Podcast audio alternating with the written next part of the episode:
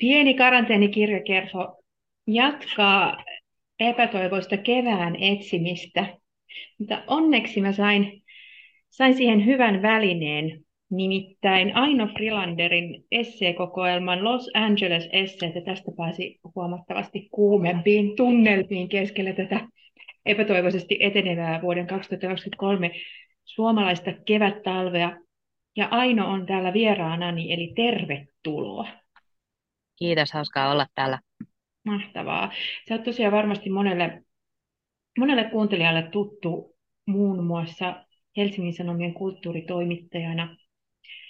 Öö, ja kun sain tiedon, että, että sulta on tullut esseekokoelma, niin ekaksi että jee, mikä on, mikä on niin aina hyvä. Ja var, niin kuin reaktiona, kun mä kuulen, että joku järkevä ihminen kirjoittaa esseitä, tai ihminen, jota pidän järkevänä. Sitten mä olin äh, snadisti, tota, miten mä sanoisin, kateellinen siitä, että sä olit kirjoittanut tämän nimenomaan Los Angelesista, ja tässä on pitkä avausesse, jossa pääosassa on kirjailija Eve Babbage, joka on tota, minullekin hyvin rakas ja vaikutusvaltainen henkilö, ja oli tietysti katkera siitä, että joku oli ehtinyt ja kirjoittanut jo siitä noin hyvin ja näin tärkeästi. Mutta mennään varmaan tuohon Iiviin sitten vähän myöhemmin tarkemmin. Mutta kerro ihan tästä teoksi, kuinka teoksesi syntyivät, tyylinen kysymys. Eli tota, sä lähdit Los Angelesiin opiskelemaan ja mitä sitten? Joo, siis äh, sain apurahan opiskella vuoden ajan Los Angelesissa ja miksipä nainen ei sellaiseen tarjoukseen tarttuisi. Ähm, siellä ähm, oli muutamia sellaisia kursseja, kuten upean, upean britti Jeff Dyerin, joka oli tällainen writer in residence siellä University of Southern California yliopistossa, jossa opiskelin, niin, niin hänen kursseillaan kirjoitettiin vähän narratiivista non-fiktiota ja sitten oli myös jotain sellaisia ikään kuin sen taidekoulun puolen kursseja, joilla jonkinlaisia, jonkinlaisia tekstejä kirjoitettiin. Ja ei näin, niin, kuin, niin, ne oli alun perin koulutöitä, aihioita, ja sit, mutta et, et kun on tottunut siihen, että kirjoittaa sanomalehteen ja, ja julkaistavaksi, niin sitten katsoin niitä tekstejä sille, että ei nämä kyllä, ei nyt oikein mihinkään lehteen istu, että olisiko näistä sitten johonkin, niin kuin, että no, että ehkä tällainen suur, suuruuden hullu hanke, että ainoa mihin nämä voi mennä on, että jos mä teen tästä kokonaisen mm. kirjan. Ja ne oli silloin vielä englanninkielisiä ja vähän niin kuin eri yleisölle eri tarkoitukseen kirjoitettuja, mutta Kosmoksen Mikko Arne koki, että, että jos ne kirjoittaisi uusiksi suomeksi suomalaisille yle- yleisölle ja, ja sitten kirjoittaisi muutaman, muutaman päälle, niin se voisi olla ihan, niin kuin, ihan ajateltavissa oleva esseekokoelma.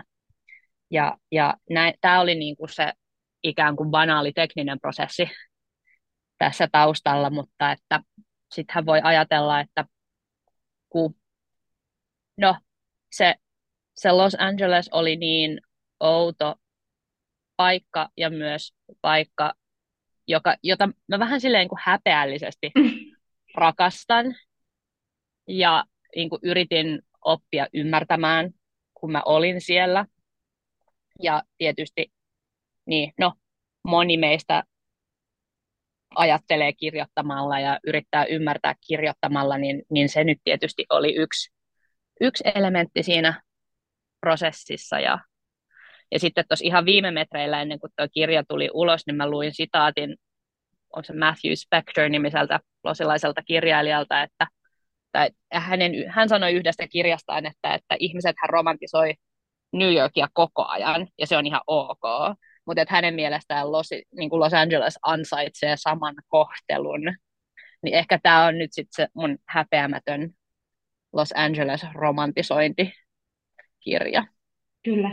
Tota, mä, ajattelin myös sitä, että ö, tai miten sä koit siellä opiskellessa just sen, että kun teillä oli non-fiktio-opetusta ja, ja tällaista niin kuin just es, tavallaan esseen muotoon kirjoitettu, kun sehän on vähän just sellainen muoto, jolle ei ole meillä Suomessa välttämättä just muuta tilaa oikein kuin omat, omat kirjat ja ehkä kokoelmat tai sellaiset, mutta että se, että meillä ei oikein niin kirjallisia aikakauslehtiä netissä tai painettuna ihan hirveästi ole olemassa, niin se oli myös varmaan sellainen, että ikään kuin just siihen niin kuin amerikkalaisen kirjallisuusmaailman parhaisiin puoli just kuuluu se, että niillä on, niillä on New Yorkerit ja niillä on kaikki.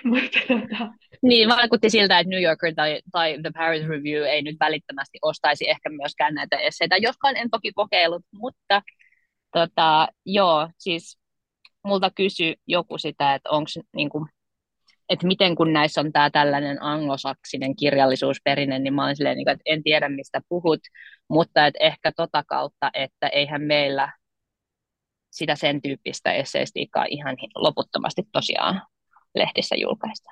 Mm. Et se on aika, tota, kuten sanoit, niin, niin, niin sitten aika sellaista, tai jos te sanotaan esseiksi, niin tahtoo olla vähän sellaista niin kuin keskittynyt muuhun. Mutta tota, tässä kun sä nostat jo alussa, no ehkä me voidaan aloittaa sitten noista Iivistä ja Joanista, niin kaksi, kaksi isoa... Sä, sä et malta Mä en malta olla, niin mennään, mennään tässä järjestyksessä, miten, miten, miten kirjassa nämä esseet esiintyvät.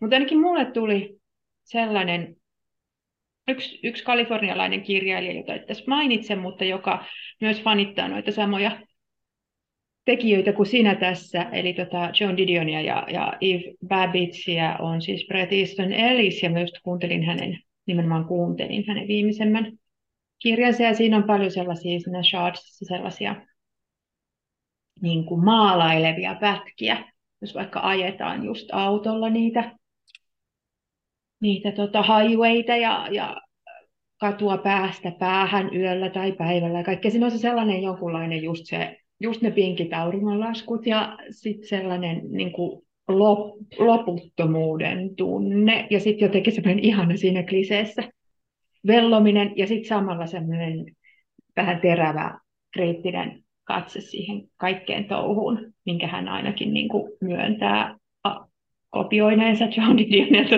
suoraan. Mutta tota, niin, mennään tähän näin. Ja tavallaan myös siihen, että miksi tämä kokoelma alkaa tällä Eve versus Joan esseellä. Eli Joan Didion on varmasti monelle Suomessakin tuttu, ainakin sillä tasolla, että me tiedetään hänen kuvansa ja jotenkin se ikoninen hahmo. En tiedä, onko kaikki välttämättä lukenut ihan hirveästi, varsinkaan tota, sitä, sitä tekstiä, mistä hän ikään kuin tuli kuuluisimmaksi jo yli puoli vuosisataa sitten. Ja niin, mutta siis mulle tuli yllätyksenä se, että äh, John Didionia ei ole käännetty suomeksi, ymmärtääkseni. Si- siis vasta se äh, maagisen ajatteluvuosi. Niin, ja mutta näitä alkupään tekstejä ei, ei, ole, ei ole. Et vasta nämä tavallaan niin kuin just perhe, omaa perhettä ja siinä menetystä käsittelevät jutut, niin ne on jotenkin kolahtaneet tarpeeksi. Se on tosi jännä, että hän puuttuu sieltä niin just suomalaisen kirjallisuuden historiasta sieltä niin kuin aktiivisimmalta ajaltaan. Ja sitten toisaalta näkyy nyt aika vahvasti ehkä kirjoittavien ihmisten kikkailussa, mutta sitä on varmaan luettu sitten englanniksi enemmänkin. Jos me oletetaan, että Joan suunnilleen tiedetään, mutta tota, kuka on Eve Babbage ja miksi sä jotenkin ihastuit tähän raisuun likkaan? Tota, niin, Eve, ehkä mä esitän siinä esseessäni, että Eve on sellainen um, Joan Didionin raisu vastavoima sellainen, kun aina ajatellaan Los Angelesia sellaisena armoitettuna Kalifornian kuvaajana, niin, niin, niin rupesin siellä asuttuani ajattelemaan, että ehkä Eve Babbitt on se oikeampi jotenkin Los Angelesin ainakin kuvaaja niin kuin sellaisena, kun, kun mä sen koin. Mutta John did, äh, Eve Babbitt oli tosiaan äm, alun perin kansiku- levyjen kansikuva-taiteilija ja valokuvaaja, joka rupesi sitten varhain kirjoittamaan. Hän oli siis häpeämätön bändäri. Hän notkui 60-luvun lopulta eteenpäin Sunset Stripillä ja, ja heilasteli kaikkien muusikoiden, Jim Morrisonin ja kaikkien kanssa ja, ja myös kuvataiteilijoiden ja ikään kuin teki, teki siitä taidetta ja loppuen historiaa, mutta myös sellaista vähän unohdettua historiaa, että hän, hänen kirjansa ei ollut ehkä ihan loputtoman suosittuja silloin, kun ne alun perin ilmestyi, mutta sitten sit hänet tavallaan, kun mä inhoan sitä, kun naistaiteilijoita, jotka on koko ajan työskennellyt, niin heidät jotenkin löydetään mm, uudestaan. Mm. Mutta, mutta sitten tässä muutama vuosi sitten ää, hän nousi, nousi uudestaan pinnalle ainakin osittain sellaisen Lily Analyk-nimisen toimittajan myötä, joka oli sitten jotenkin ää, muodostunut pakkomielteen ja, ja etsinyt, etsinyt um, Eve Babbittin käsiinsä ja kirjoitti hänestä pitkän jutun Vanity Fairin muistaakseni ja sitten myös elämäkerran ja sitten niistä olennaisista teoksista otettiin myös uusinta painoksia sitten siinä yhteydessä ja, ja kummallisesti sitten Eve Babbitts ja Joan Didion molemmat menivät ja kuolivat sillä mm. tavalla ihan niin kuin muutaman kuukauden sisällä toisistaan tässä. Kyllä, ja he, hän olivat sillain, he tunsivat toisensa jo, jo just siinä aktiiviaikanaan, ja, ja tota, Joan ehdotti omalle tota, oman niin kuin, kontakteilleen, että julkaiskaan tätä Iiviäkin. Mutta, tota, ja sitten tietysti heitä on tosi herkullista ajatella just tällainen vastapuoleina, että ne on vielä jotenkin hahmoina niin erilaiset. Eve on tosiaan, hänen oli jonkun niin kuin ihan superkulttuuriperheen Vesa, ja, ja jotenkin vaan niin kuin, mä oon kanssa lukenut sen elämäkerran. Jotenkin silleen vaan ihanasti jotenkin niin kuin, ikään kuin vaan päättää just ruveta seikkailemaan, niin kuin tuossa sunkin yhdessä kohdassa, mitä hän kertoo äidille, niin ryhtyy seikkailijattareksi, ja, ja tota, se on niin kuin ihan ok, mutta siis hän oli niin kuin Stravinskin kummityttö, ja Joo, siis hän ei ollut sillä tavalla niin kuin nepo baby, koska ää, ei, koska joo. hänen niin kuin vanhempansa eivät olleet sillä tavalla niin kuin sellaista Hollywood kuninka, ää, niin kuin, ikään Hollywood kuninkaalisia. Mm. Ei, mutta että, että hänen, hänen isänsä soitti 20th Century Foxin studio-orkesterissa ja äitinsä oli jonkun niin kuin, vähän sillä tavalla niin kuin B-rangin taiteilija, mutta että he oli osa sitä niin kuin sosieteettia niiden, niiden ikään kuin, niin kuin Hollywoodin älykköjen tavallaan, kun kaikki mm. ne e, ää, kaikki juutalaisälyköt emigroituivat Hollywoodiin silloin, silloin tota, toisen maailmansodan tienoilla, niin sitten, sitten he hengasivat siellä Stravinskin ja Bertolt Brechtin kanssa. Kyllä, ja tosiaan Iivistä on sellainen kuuluisa kuva, missä hän pelaa alasti shakkia hyvin vanhan Marcel Duchampin kanssa. Ja niin kuin me kaikki. Niin kuin me kaikki. Ja, tota, ja jotenkin se, että niin kuin, siis hän, hän on, on superkiinnostava tyyppi, niin kuin just siinä ja sitten samalla jotenkin tosi hankala tyyppi. Mä mietin just tätä elämäkertaa, mistä säkin sanotte, että sitä ei ole kauhean niin kuin, mukava lukea, koska mun mielestä se Anolik alkaa niin kuin, jotenkin kommentoida liikaa sitä, jotenkin Iivin valita tai säälimään tai jotain sellaista. Ja se on jotenkin musta väärin. tiedä, niin kai se... me kaikki haluttaisiin, että, että Eve voisi olla ikuisesti sellainen niin kuin 70-luvun glamour-heitukka, mutta mutta jos tekee elämä kerran, niin sitten se oikea elämä tulee inhottavasti ja myöhemmät vaiheet siihen mm. tunkee etualalle. Niin, mutta sitten joku sellainen, että niin kun, joku sellainen jännä semmoinen, en mä tiedä. Hän ansaitsi kohta, en mä tiedä, joku semmoinen hassu siinä on ehkä vähän sen, että näin ei voi jatkua. Mm, Mutta tietysti toisaalta on ihan totta, koska vaiheessa, vaiheessa on aika surulliset. Ö, oliko tämä Eve versus Joan sellainen esimerkiksi, mitä sinne kouluun kirjoitit? Ö, itse asiassa oli, oli kyllä. Ähm, mä olin lukenut, tai se, se, joo, se Jeff Dyerin kurssi oli ihana siinäkin mielessä, että siinä siis me luettiin joka kerralle joku, joku kirja ja sitten mietittiin, että miten narratiivi siinä toimii. Ja sitä kautta mä tavallaan niin kuin sit lopulta löysin Eve Babbettin, koska mä olin lukenut sen Eve's Hollywoodin joskus vuosia sitten aikaisemmin, ja mä, olin, se, mä en niin kuin jotenkin oikein silloin saanut siitä kiinni, tai se oli niin kuin jotenkin liian höttöisä, ja, all over the place, mutta sitten, sitten sillä kurssilla luettiin se Slow Days ähm, kokoelma, ja se, sit en mä tiedä, että oliko se se, että se ehkä on vähän jotenkin koherentin, koherentimpi kokonaisuus, vai se, että mä luin sitä just siellä, vai ne keskustelut, mutta sitten mä olin silleen, niin kuin, että Herra Jeesus, Eve Babbage.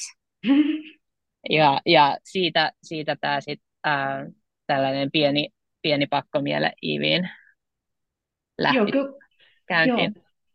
Se on hirveän hyvin toimii tässä tota, myös tähän niin kuin sisäänheitteenä tähän sun kokoelmaan, koska sillä lailla sä pystyt jotenkin perustelemaan tosi hyvin just sen, että millaiseen Los Angelesiin sä oot rakastunut ja mikä on se ikään kuin se öö, hämärän nostalgian kohde tai se sellaisen, että koska meillä on varmasti monella on monenlaisia mielikuvia just tuollaisesta kaupungista, niin se on hyvin niin kuin tietty. Ja sitten sellainen, siihen sisältyy just kaikki niin kuin sopiva nuhjuisuus ja, ja ikään kuin ajattomuus, mutta toisaalta mahdottomuus, kaikkea sellaista ihanaa. Haluaisitko lukea siitä jotain?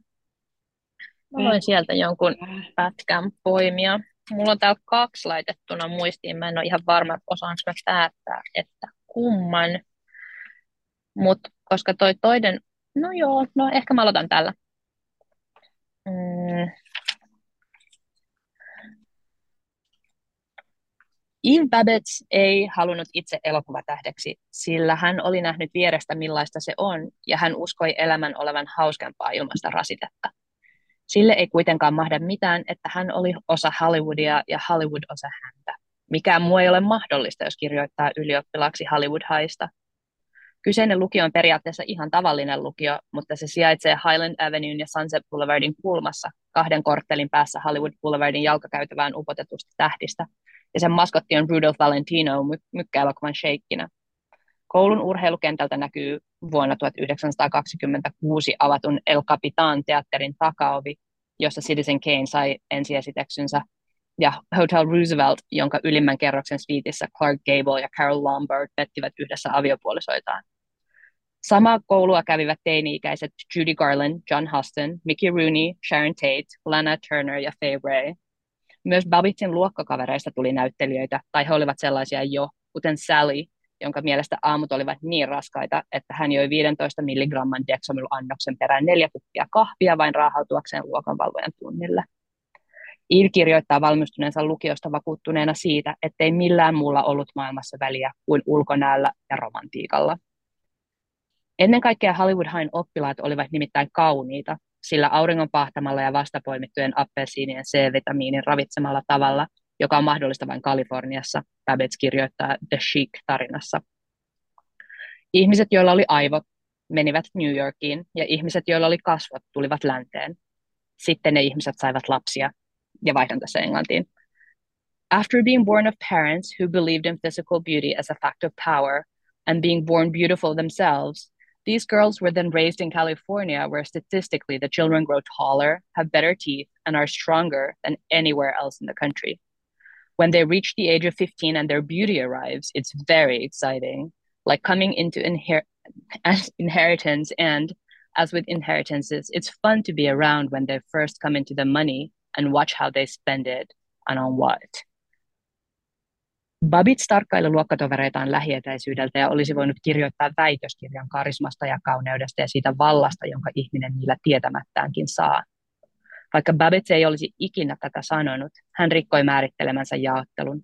Hänellä oli sekä Los Angeles kasvot että New York aivot. Eve Babbage oli ollut syntymästään asti osa Hollywoodin bohemipiirejä. Näytin Bridget Bardolta ja olin Stravinskin kummityttö, hän tiivistää asiaintilan debyyttikirjassaan. Babbittsin äiti oli taiteilija ja isä 20th Century Fox Studion orkesterin ykkösviulisti ja barokkimusikologi, joka tunsi niin Nat King Colein kuin Bertrand Russellin, Thomas Mannin, Arnold Schönbergin ja kaikki muut natsismia Euroopasta Kaliforniaan aurinkoon paineet juutalaisälyköt. Igor Stravinsky tosiaan oli Iivin kummisetä, mutta vähän erikoinen sellainen, pikkuinen ja iloinen ja nerokas ja viinaan menevä. Iivin mukaan Stravinsky sujautti hänelle viiskilasillisia pöydän alla, kun hän oli 13-vuotias ja ujutti ruusun terälehtiä Iivin paidan sisään hänen 16 syntymäpäivänään. Babbittien kotona ymmärrettiin erilaisia elämänvalintoja. Mother, I said one night as we sat outside watching the cats play on the lawn. Yes, darling, she said. I think I'm going to be an adventuress, I said. Is it all right? We'll always think you're wonderful, she said. Näin. Kiitos.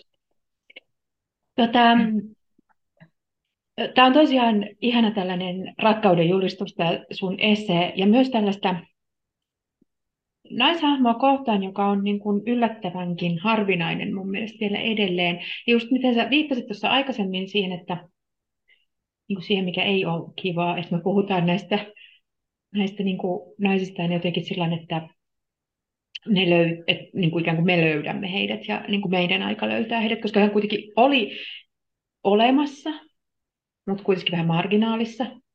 Ja varmaan kamppaili esimerkiksi niin kuin toimeentulonsa puolesta sitten myöhemmin aika paljon, mutta tota, joku, niin kuin, joku, joku, joku ihana nonchalanttius siinä olemisessa on niin äärimmäisen viehättävää ja sitten toisaalta se ö, samalla se just, että miten hän ihailee sitä kauneutta ja on itse kaunis, mutta tekee siitä jotenkin hauskaa. Ja sitä, mitä mä oon miettinyt paljon hänen kohdallaan, on se, että, että Eve Babbittia on niin helppo lukea sillain, että, että ikään kuin hän olisi vain kuin istahtanut pöydän mm. ääreen ja nopeasti kirjoittanut jonkun tällaisen kepeän ihanan pätkän ja sitten se on, se on siinä ikään kuin hän ei olisi nähnyt sen eteen vaivaa tai että se olisi jotenkin sellaisen kirjoittavan älyn tuote, mutta siis hän, hän niin kuin se kepeys on melkein aina harhaa ja kauhean työstämisen tuote, ja niin se oli hänelläkin. Et on sellainen niin kuin houkutus ajatella häntä sellaisena luonnonlapsena, mutta hän oli kirjoittaja. Mm, kyllä. Ja siis tosi lukenut ihminen ja just niin kuin piti oman puolensa niin kuin kaikkien, kaikkien näiden jotenkin tuossa taiteilijapiireissä ja just kaiken sen kanssa, mutta myös toi jotenkin,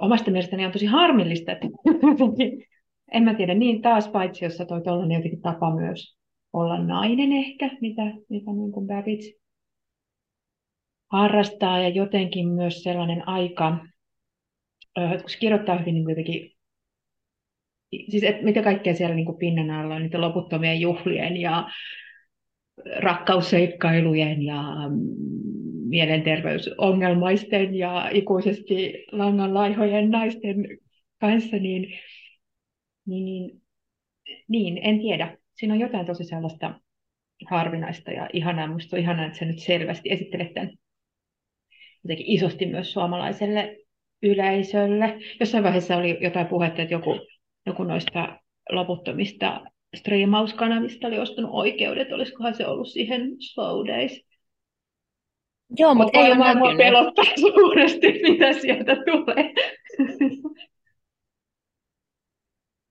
Joo, ja siis äh, kaiken näköistä puhetta suomennoksista ja striimausoikeuksista ja kaikesta on ollut, mutta mä en mä tiedä, että oliko se, oliko se semmoinen niin Babbitts huuma jo ja meni, mutta ehkä, ehkä me yritämme pitää Babbittsia pinnalla. Yritetään pitää jo, jo tällainen niin kuin pieni kulttisuosio on ehkä hänen kaltaistaan Hänelle tietyllä sopivampi. lailla. Niin, ehkä hän olisi myös niin kuin jotenkin tyytyväisempi itse siihen. Tota, ö, tosiaan hukkasin ajatuksen, mutta, mutta myös tässä mm. päästään siis jotenkin just sinne niin Los Angelesin maaperälle näiden, näiden niin kuin hänen kirjoittamiensa pätkien ja jotenkin sen koko kokemuksen ja kaiken sen ristiriitaisuuden kautta. Ja mm. älyttömän hyvin. Ja se sulla tässä sä kuljet tässä koko teoksessa niin kuin hirveän paljon ympäri sitä tosi isoa kaupunkia ja sitä hyvin moninaista kaupunkia, niin, niin oliko se sellainen, miten se tuli tähän tekstiin? Oliko se jotenkin just luontevaa, että kun ollaan Los Angelesissa, niin sitten siihen kuuluu niin kuitenkin just se liike? Ähm, mä en tiedä. Voi olla, että se on vaan myös joku oma persoonallisuushäiriöni, äh, koska mä puhuin, tai se, se tuli jotenkin siellä usein ilmi, että koska mulla oli myös luokkakavereita, jotka oli esimerkiksi kasvanut siellä, jos ei, jos ei losissa, niin ainakin siinä liepeillä. Ja että et, et yhtäkkiä mä olin sellainen niin kuin semi-auktoriteetti, joka tiesi niin kuin, mikä joku kulttuurilaitos on missäkin naapurustossa ja mitä muut siellä on, mitä sinne pääsee, kun ää, et he, ei ollut, niin kuin, et, et he ei ollut käynyt, tai sitten jos he oli käynyt, niin he oli ajaneet kotoaan sinne ja käyneet siellä ja sitten poistuneet samaa, samaa tietä pois, mutta koska mä en mä tiedä, että oliko tämä mun jotenkin niin kuin saituruutta vai, vai epäkäytännöllisyyttä vai mitä, mutta mä en ostanut losissa autoa. Mä en ole siis koskaan omistanut autoa, mä pidän autolla ajamisesta, mutta musta se vaikutti jotenkin työläältä ruveta ostamaan autoa. Mm-hmm.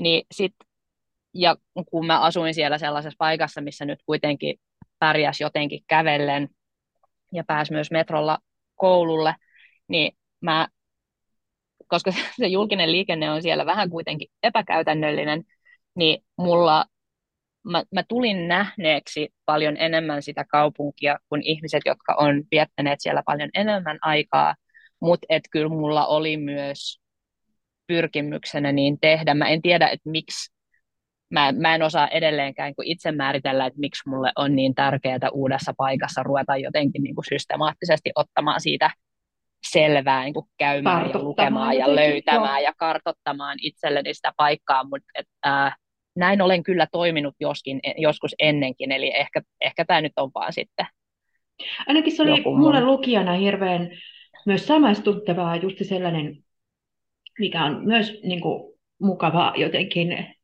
tämmöinen kulttuurihistoriasta omaksuttu asema, tämmöinen rohkea naismatkailija uudessa kaupungissa ja kuinka sitä lähtee niin kuin just selvittämään vähän, että, joka on just eri asia, että jos sä niin kuin ajat autolla aina kodista pisteeseen ja vaikka olisi kuinka pitkä matka, niin sitä ei välttämättä näe muuta kuin sen just tien. Mutta tämä oli mun mielestä aivan niin kuin ihastuttavaa, että sä otit jotenkin mukaisen matkoille ja just sinne äh, hikisen bussin kyytiin, joka ei välttämättä ollutkaan niin hikinen, kun siellä oli sisällä, kun se odottelu oli hikistä puuhaa. Niin, niin että ehkä mä olin tällainen niin kuin bussiavusteinen flanööri. Joo, joo, ja noin suuressa kaupungissa on pakko olla vähän, että pääsee sieltä ihan korttelista jotenkin pidemmälle, niin täytyy, täytyy olla tota, bussikäytös. Ja se myös sit jotenkin, se hyvällä tavalla toisella just rikkoo sitä, että varmaan eka ajatus just Los Angelesista on se, että siellä on pakko olla auto ja että sä vietät siellä autossa niin kuin suurimman osan niin sanottua vapaa-aikaa helposti, mutta tuota, tässä, et, ja niin kuin just nuo kaikki kaupungin osat ja kaikki eri asuinalueet, niin herää ihan eri lailla henkiin, kun tota, tässä ollaan sun kyydissä välillä jalkaisia, välillä muuta. Sitten mä mietin vielä tästä Babbitsistä, että kun hän kirjoittaa just tosi paljon tuosta kauneudesta, ihmisten kauneudesta, joka on siis tosi leimaavaa Los Angelesille, koska se raken, tai se, siis mä sanoisin, sen markkinat on, on paljon sitä. Niin, niin. Sä kirjoitat täällä myös tosi paljon jotenkin niin kuin myös siitä, että nyt oli joku ihana lause tai semmoista, että, että minä katson tietenkin aina ja jatkuvasti naisia. Ja just siitä, että miten, miten niin kuin tietyllä tavalla ollaan ja, ja sitten käy tanssimassa ja muuta. Ja kaikki se semmoinen, myös sen jotenkin moninaisuus tulee tässä hienosti esiin. Siis sekä sen, että on ihanaa tanssia ja on ihan mahtavaa liikkua ja on ihanaa, kun on kauneutta ja itsessä ja muissa, mutta sitten niin kuin jotenkin se,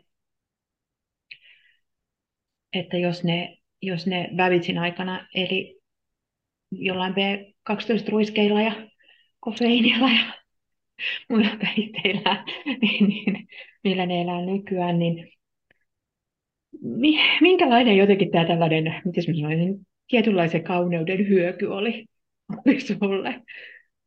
No tota, sehän niin, sitä voi ajatella monella tapaa. Mulle ehkä se olennaisin kauneus sit lopulta oli joku niin kuin valon ja arkkitehtuurin mm. ja maiseman ja sellaisen kauneus, mutta se, se, niin kuin se fyysisen, fyysinen kauneus, mistä, mistä Eve myös paljon kirjoittaa, niin sehän on siellä sellainen äärimmäisen stratifioitunut luokka-asia, eli, eli koska tota, Los Angelesissähän ää, enemmistö väestä on niin kuin latinoväkeä, joka on tullut sieltä etelästä rajan yli aikaisemmin tai, tai myöhemmin, niin se semmoinen se semmoinen kauneus, mitä me katsotaan jossain elokuvissa, jossa on erittäin pitkiä, erittäin hoikkia, hoikkia erittäin vaalennettuja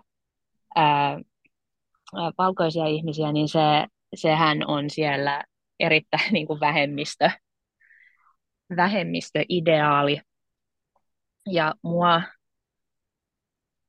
mua ehkä, siis ehkä mä olisin jossain toisessa elämässä ollut joku sosiaaliantropologi tai jotain muuta, koska musta musta oli vaan niin ihanaa katsella siellä ihmisiä ja kuunnella niiden juttuja. Siis asia, josta en kirjoita kirjassa, on se, että mähän tavallaan käytin ähm, noita deittipalveluja sellaisena niin kuin, osana antropologista projektia, niin, eli koska mua, niin kuin mua, koska kävelemällä ympäri ämpäri ajelemalla bussilla, niin siellä niin kuin kaupunki tulee ikään kuin ulkoisesti tutuksi, mutta mä halusin myös kuulla niiden ihmisten juttuja, juttuja. ja niiden elämää, ja koska se yliopistoskenne oli myös niin demografialtaan hyvin rajattu, niin tota, mä kävin siellä tosi paljon treffeillä ihan tosi outojen ihmisten kanssa, vaan saadakseni kuulla, että miten, niin kuin, että miten ne elää, mitä ne ajattelee elämästä, millast, millainen niiden, niiden losi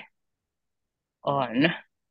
Ja sehän, en mä tiedä, että johtiko nämä mun tutkimukset mihinkään niin kuin suuriin, suuriin johtopäätöksiin, mutta et, et aina, mä, mä suosittelen sitä kyllä kenelle tahansa. Joo, joo, ja se kuulostaa myös varsinkin sellainen amerikkalaiskontaktissa hyvältä, koska ne on tottuneet myös käymään treffeillä, ja se ei ole ehkä samalla lailla latautunutta.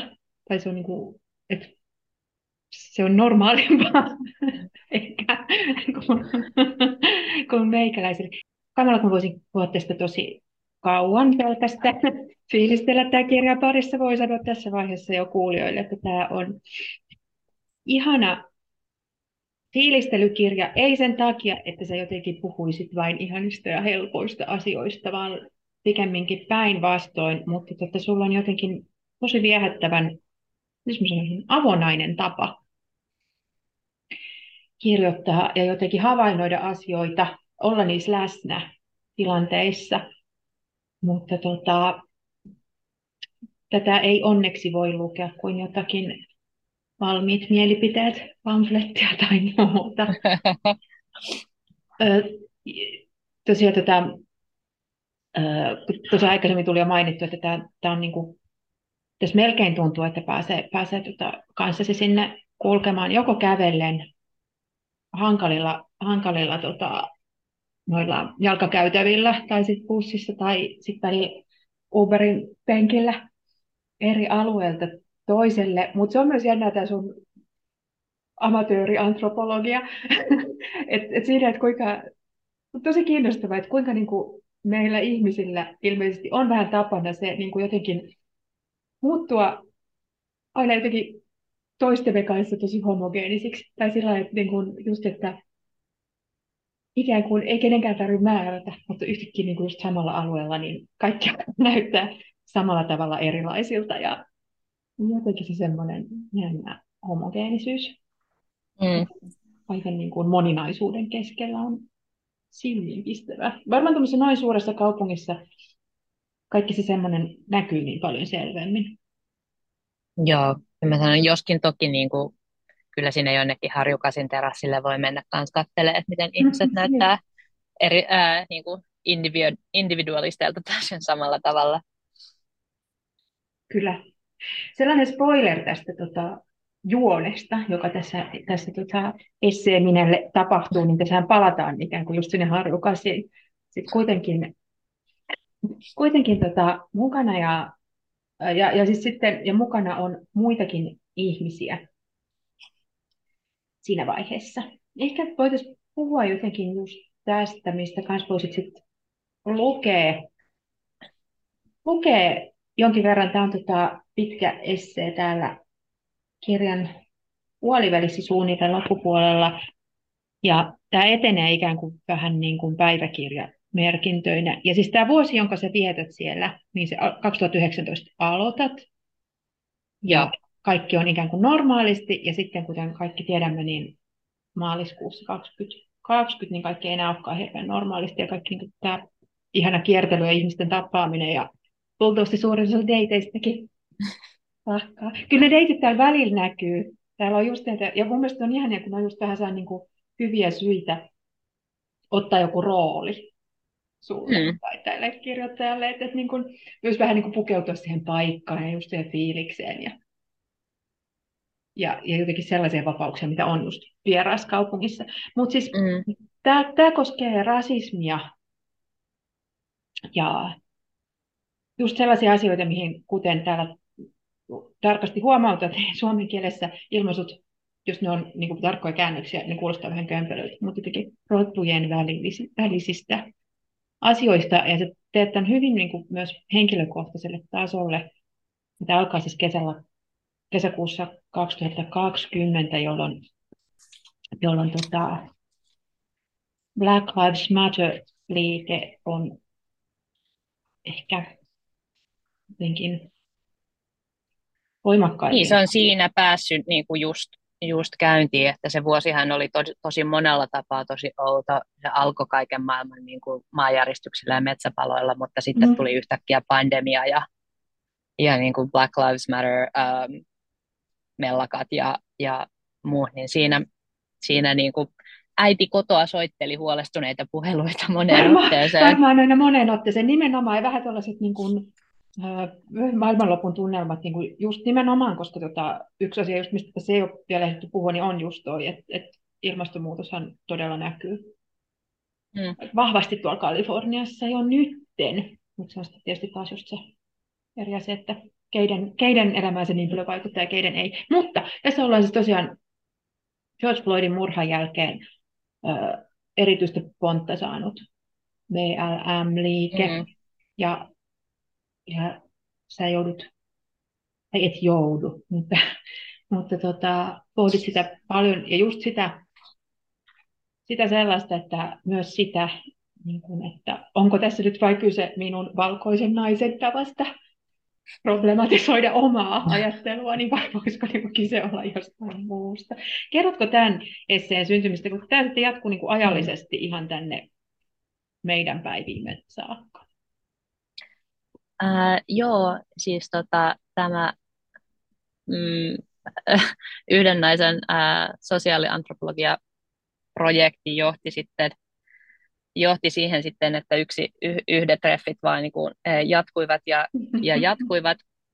Eli, eli siinä mielessä harhauduin tieteellisistä tarkoitusperistäni ää, ja päädyin parisuhteeseen ihmisen kanssa, joka, joka ei ole valkoinen ja sitten, sitten tota, no, se joka tapauksessa, tai siis niin, jos mä ehkä vielä kelaan taaksepäin, on se, että, että koko, ton, koko ton vuoden ajan niin mä jouduin päivittämään om, niin kuin, kielenkäyttöäni ja niin kuin, tietojani ylipäänsä siitä, että, että miten, niin kuin, miten toimii valkoisena ihmisenä maailmassa ja tulin niin kuin, paljon tietoisemmaksi itsestäni valkoisena ihmisenä siinä, siinä kontekstissa, jossa, jossa monikaan ei sitä ole. Olin ehkä niin kuin Suomessa lukenut yhtä ja toista ja niin kuin, mm. ollut ulkomailla ja käynyt tietynlaiset koulut ja muuta ja niin kuin luulin, että osaan ja tiedän, mutta tajusin siellä niin kuin koko ajan akuutimmin, että enhän osaa enkä tiedä mitään enkä niin kuin ymmärrä, ymmärrä rodullistettujen ihmisten kokemusta maailmasta – mutta että koen, että, että sivistyneen ihmisen olisi toki syytä paremmin ymmärtää, mutta jo, niin kuin jouduin kaiken näköisiin hassuihin tilanteisiin, jossa ää, sain kyseenalaistaa oletuksiani ja tietojani.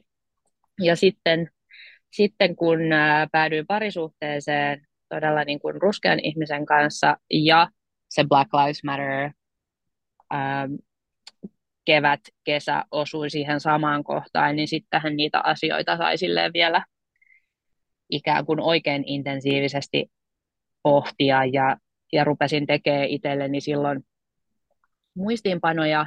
Sitten no, niin kuin, no, niin kuin sanottu, niin, niin ihminen, moni ihminen itse ainakin ajattelen kirjoittamisen kannalta ja en, en mä nyt mikään, mä haluaisin pitää päiväkirjaa, mä en ole oikein päiväkirjanpitäjä, mutta että tämä tuntui sellaiselta aiheelta, josta mun oli pakko kirjoittaa ainakin itselleni. En, niin kuin siinä vaiheessa en ajatellut, että tästä välttämättä tulee mitään julkaistavaa, mutta et, että siinä oli asioita, joista, joista oli parisuhteessa vaikeaa puhua, mutta joita mun täytyy käsitellä jotenkin, jotta mä niin kuin osaan olla oikein ja, ja kumppaniani kohtaan oikein. Ja siitä, siitä syntyi tämä teksti. Siinä sitten oli kaikenlaisia käänteitä myöhemmin. Tämä on hirveän mielenkiintoinen just sen takia, että tässä on se kehitys niin kuin sekä sinussa ajattelijana ja kokijana, ja sitten tietysti teidän parisuhde jatkuu ja syvenee, ja syntyy lapsi myös. Myös spoiler. Mä annan tässä niin jatkuvasti esseeteokseen yllättävän paljon juonispoilereita. kyllä, kyllä. mutta, mutta se on myös mun mielestä tämä on hirveän hyvä valinta sellainen kuin rakenteellisesti tämän tekstin kanssa, koska sitten sinne tulee just se kanssa öö, yleensä inhoon kaikkia matkametaforia, mutta se on sillä lailla matka. Ja myös sellainen, että ei, ole valmi- ei tule niinku valmiiksi se sun ajattelu tai sun kannat, tai että miten pitää, niinku, tätä ei voi, täällä just viitataan niin aavistuksen turhauttaviin toimin näin tyyppisiin listoihin, mitä me haluamme vähän niin kuin toisillemme jaella tällaisissa tilanteissa, niin, niin tässä ei ikään kuin sitä tule, vaan just sellainen toisaalta aktiivinen ö, asen, niin kuin toi, oman toimintatapansa muutos lähinnä, eikä niin kuin niinkään Joo. asenteen. Joo, life's, life's a journey tosiaan. Ja kustannustoimittajani vielä sitten vähän viime metreillä miettiä, että voisiko tätä nyt jotenkin tätä rakennetta, että pitäisikö tätä nyt vielä miettiä, ja niin kuin, että kun ne on niin epä, epäsuhdassa ja epä, mm. niin kuin eri pituisia toistensa kanssa nämä jutut, mä olin niin kuin, ei voi, koska noin se meni, että mä ajattelin noita asioita tuolloin, ja sitten tuona aikana en ajatellut niitä niin paljon ja muuta, että nyt niin kuin, että toki tämä on esse ja toki niin kuin, mm, esse, esse niin kuin persoona ehkä niin kuin joskus on ää, aavistuksen kärjistetty tai yksioikoinen, mutta siis niin kuin tavallaan itselleni ton tekstin arvo on sen dokumentaatiossa, mm. että mitä, millaista oli, mitä ajattelin, mitä sitten tapahtui. Kyllä.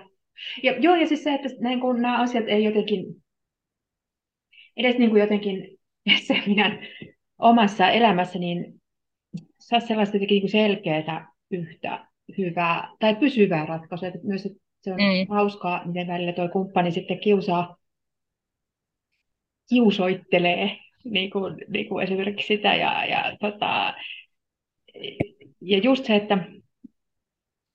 Öö, anteeksi, tuli jotain ihmeellistä tähän.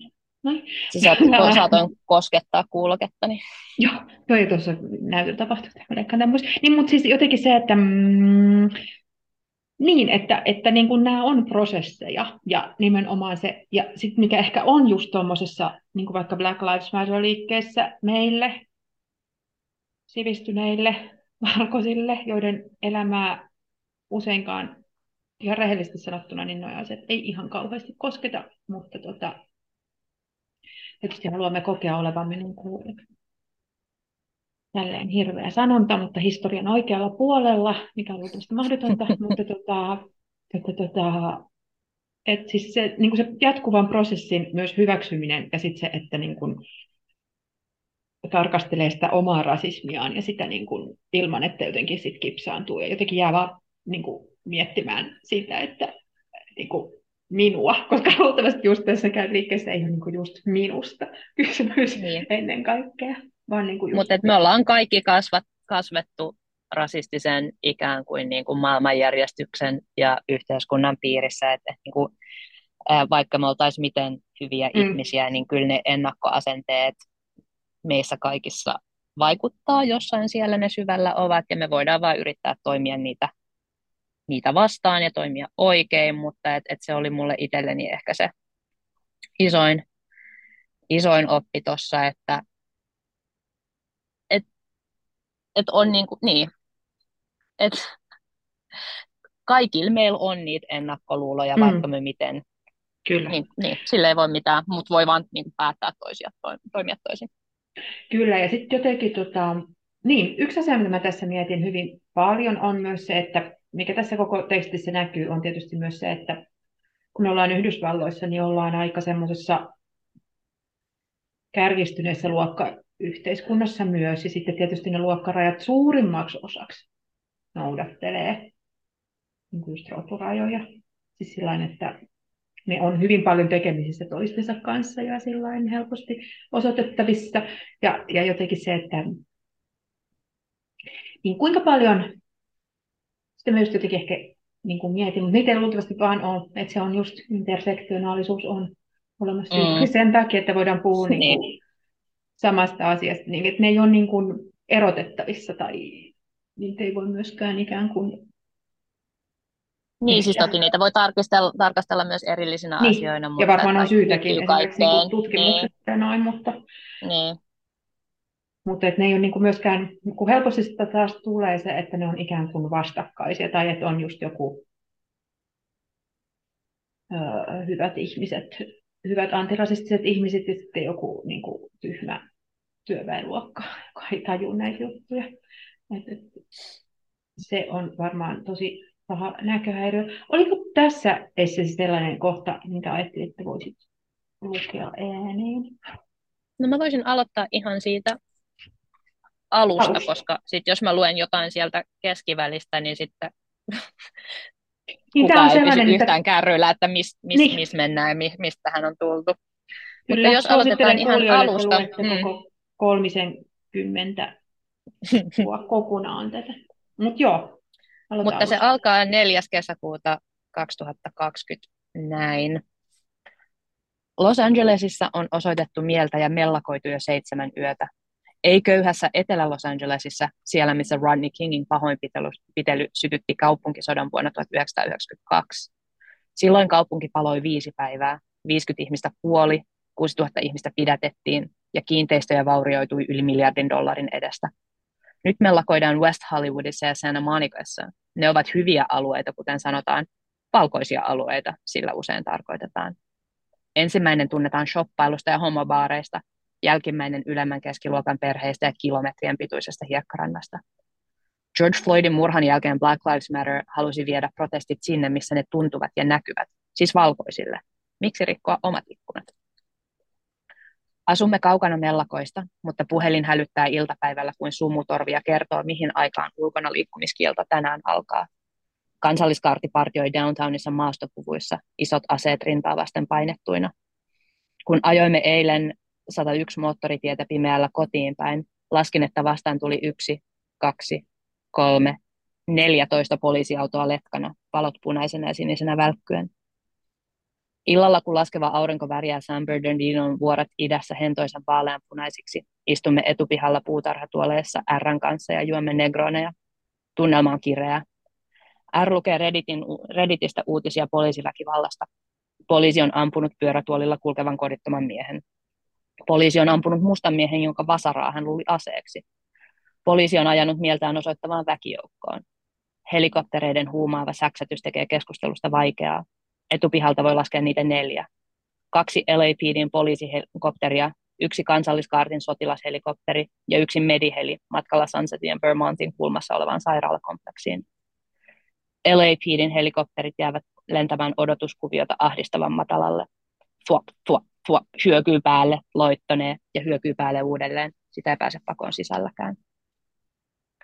Kirjoitan puhelimen muistiosovellukseen muistiinpanoja, poliisin voiman käytöstä, lockdownin myötä kirkastuneista auringonlaskuista, siitä, miten lomamatka muuttuikin yhdessä asumiseksi. Ehkä tällä on myöhemmin merkitystä. Muutama päivä sitten olimme treffeillä kasvitieteellisessä puutarhassa, joka on rakennettu tänne aavikon laitaan epäilemättä käsittämättömällä määrällä kasteluvettä. Päivä oli pahtavan kuuma, hiki sai aurinkolasit valumaan nenällä.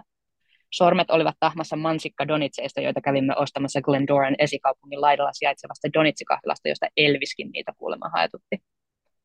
Viuhkapalmukeitaan kulmilla kysyin vähän epäröiden, onko ihan hullua, että me olemme tänään täällä syömässä donitseja ja katsomassa kukkia. Eikö meidän pitäisi olla kaupungissa osoittamassa mieltä? R sanoi, ettei missään tapauksessa. Enkö tiedä, että siellä ammutaan nyt valkoisia naisiakin, kumiluodeilla, mutta silti, ja toimittajia. Tästä asiasta ei neuvotella. Jos haluan mennä mielenosoitukseen, tämä suhde on ohi, hän sanoi. En ymmärtänyt, miksi hän koki asian niin voimakkaasti. On kesäkuu, Jasmini kukki öisin, ja me olemme käyttäneet maskeja jo muutaman kuukauden ajan aina, kun menemme ihmisten ilmoille, torille ostamaan leipää tai noutamaan tilauksemme viinikaupan ovelta. Inhoan maskeja, jotka kiristävät korvien takaa ja luovat kasvojeni alaosaan kuuman kostean mikroilmaston. Käytän mieluummin puuvillaista bandana-huivia, jonka sidon nenän ja suun eteen maantierosvotyyliin. Niin tekevät kaikki tyylikkäät Silver Lakeilaiset. Emme tässä vaiheessa tiedä paljonkaan aerosoleista ja pesemme edelleen tauotta käsiämme. R puolestaan valitsee tavallisen, keinokuituisen ja hiostavan maskin, joka istuu huonosti ja valuu nenän alle. Olemme käyttäneet eri parisia maskejamme monta helteistä viikkoa ennen kuin sivulausessa tulee esiin, että hänellä on syy olla käyttämättä bandanaa. Se ei tunnu hänestä turvalliselta, hän sanoo. Hetkeinen tajua, mitä ihmettä hän tarkoittaa. Bandana kasvoillaan hän saattaisi näyttää jonkun mielestä uhkaavalta, hän selittää, mikä tarkoittaa sitä, että joku voi ampua hänet. Kun hän sanoo joku, hän tarkoittaa valkoista ihmistä, sellaista niin kuin minä. Kiitos. Tässä on hieno esimerkki siitä, miten sun white privilege tulee aika käsin kosketeltavasti esiin. Joo, mutta white myös... privilege ja white fragility koko ajan. Kyllä, kyllä. Mutta myös se, että tietysti, että, että tota, jotenkin se, että vaikka, vaikka nämä asiat on ikään kuin just tuttuja entuudestaan, öö, mäkin esimerkiksi muistan hyvin tuon Rodney King-ajan ja, ja niin kuin jotenkin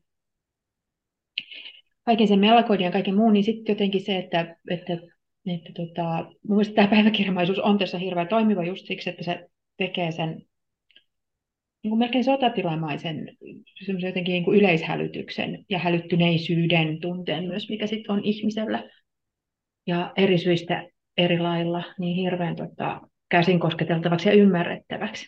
Et se, jos, tässä on just se hyvä puoli ainakin kaltaiselle niin tollolle, logialle, että tota, mun mielestä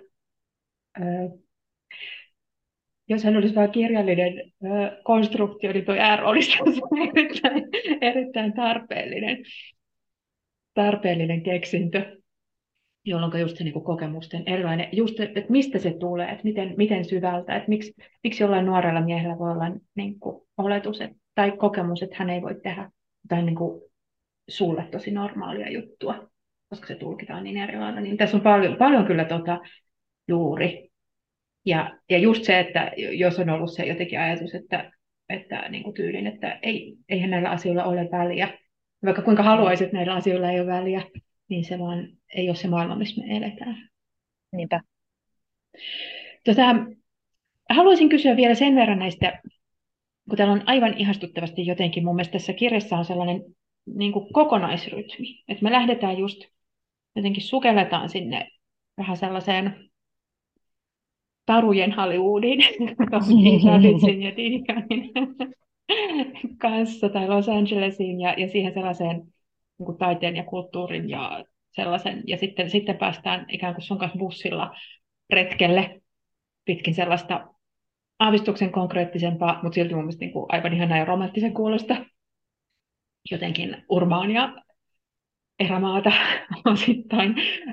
millä lailla sä jaksotit nämä esseet, koska täällä myös ikään kuin palataan vähän samoihin teemoihin useissa tekstissä, että täällä ollaan esimerkiksi just tanssitunneilla ei vain kerran, vaan ainakin kahdesti ja käydään kylpemässä ja on sellaista niin kuin ruumiillisuutta paljon myös siinä mukana. Mä luulen, että kaikki, kaikki niin kuin rytmillinen oivallus ynnä muu, mikä siellä saattaa olla, on täysin sattumaa, koska ne syntyy tavallaan kuitenkin teksteinä toisistaan irrallisina, jotka sitten vaan jotenkin laitettiin silleen korttipakkamaisesti yhteen ja sekoitettiin sitten siinä vaiheessa, kun ne piti painaa kirjaan. Et joku sellainen logiikka siinä toki oli, että sitä Babbitsia ja bussiajelua laitettiin sinne niin kuin enemmän alkupäähän, jotta lukijalle muodostuisi joku kuva siitä maisemasta, jossa liikutaan, mutta tota, sen jälkeen se oli ihan siis sillä kustannustoimittajani tekosia, se järjestys, sanoisin. pohjallaan. Joo, ei, mä olin silleen, niin kuin, että olisiko näin, ja sitten se oli silleen, niin kuin, että no, et suurin piirtein, mutta olisiko vielä nää näin päin.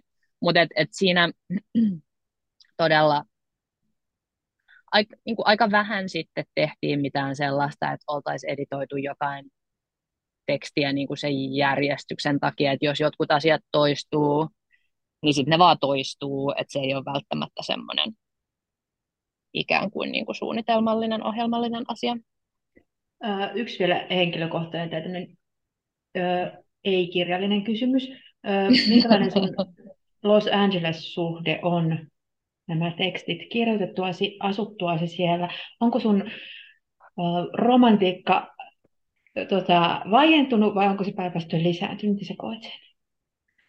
Ähm, mun tämänhetkinen Los Angeles-suhde on sellainen, että mulla on sinne kauhea ikävä ja mua harmittaa, kun kaverit sieltä postailee Instagramiin kaikenlaisia asioita ja sitten mä koko ajan mietin, että voisiko mun elämä kuitenkin olla sellaista, jos mä olisin jäänyt sinne, mutta jääminen oli niin kuin tuntui siinäkin vaiheessa epärealistiselta tosiaan, koska Amerikkaan ei ihan noin vain muuteta, että ne niin kuin, ää, säädökset on monimutkaisia ja työläitä ja kalliita, mutta et sen lisäksi nyt kun äm, on sitten palannut ja tosiaan kuten, kuten tämän juoni Essen spoilasitkin, niin, niin on myös lapsi, niin, niin samalla siinä rinnalla on tosi vahva käsitys siitä, että ei ole mitään järkeä, ei ole mitään mahdollisuutta ihmistä, tai niin kuin, niin, erityisesti sen lapsen kanssa niin kuin mun näkökulma on se, että ei, ei kannata edes niin kuin sinne paljon haikailla, koska jotta pystyisi elämään tällaista elämää, niin pitäisi olla rikas. Mm. Että se yhteiskunta on vaan sellainen, että sitä päivähoitoa ynnä muuta ei, ei hoidella näillä tuloilla välttämättä sellaiselle mallille, että, että elämä toimisi niin kuin se, se täällä toimii meille. Ja sitten ää, puolisoni näkemys on se, että hän ei halua muuttaa takaisin Amerikkaan ruskean lapsen kanssa, koska se on vaarallista ja hullua. Siis hän ei niin kuin, niin, siis että meidän elämässä painaa ihan sellaisetkin ajatukset, että, että nyt kun me ollaan lähdössä sukuloimaan äm, Amerikkaan, niin mietittiin kovasti sitä, että miten niin kuin, että lainataanko puolison isän autoa, A, mua ei saa siihen autovakuutukseen, eli se ei ole vaihtoehto, koska mun täytyy ehdottomasti pystyä ajaa, koska mun pitää ylipäätään niin kuin useammin ajaa, koska jos poliisi pysäyttää mm. meidät niin, että ratissa on valkoinen nainen, niin se on, epä, niin kuin, se on todennäköisemmin turvallista kuin se, että ratissa on ruskea mies. Ja niin kuin, nämä on sellaisia asioita, mitä itse ei tule kovin usein ajatelleeksi, mutta että sitten ää, tätä, tätä, myötä, tätä myötä nämäkin ajatukset olevat, ovat, tulleet itselleni tutuiksi ja niin painaa myös sitten sen, sen haaveilun vastapuolina. Mm. Mm. Et niin, et vaikka meillä nyt ei ole niitä auringonlaskuja ja sitä ilmastoa ja kukkaräjähdystä, mikä siellä niin kuin etupihoilla rehottaa, niin, niin ne arjen perusasiat on meillä yllättävän hyvin. Mm. Mutta onneksi sä olit siellä näin niin kuin lukijan näkökulmasta, koska tota, ainakin mulla oli jotenkin mm, ö, hyvin ajatuksia herättäviä. Sitten oli jotenkin niin kuin ihana päästä just, just bussiavusteisesti flaneeraamaan kanssasi. Tervetuloa matkaa vaan. Joo, suosittelen tätä kaikille ja hyvä sellainen nimenomaan ei pakomatka eikä tota breikki mistään, vaan nimenomaan koska maailma vyöryy sinne sun todellisuuteen tässä tosi vahvasti. Mutta tota, seurassasi on siellä äärimmäisen miellyttävää. Ja kiitos, että tulit puhumaan siitä vielä tänne podcastiin. Kiitos Taru, että kutsuit.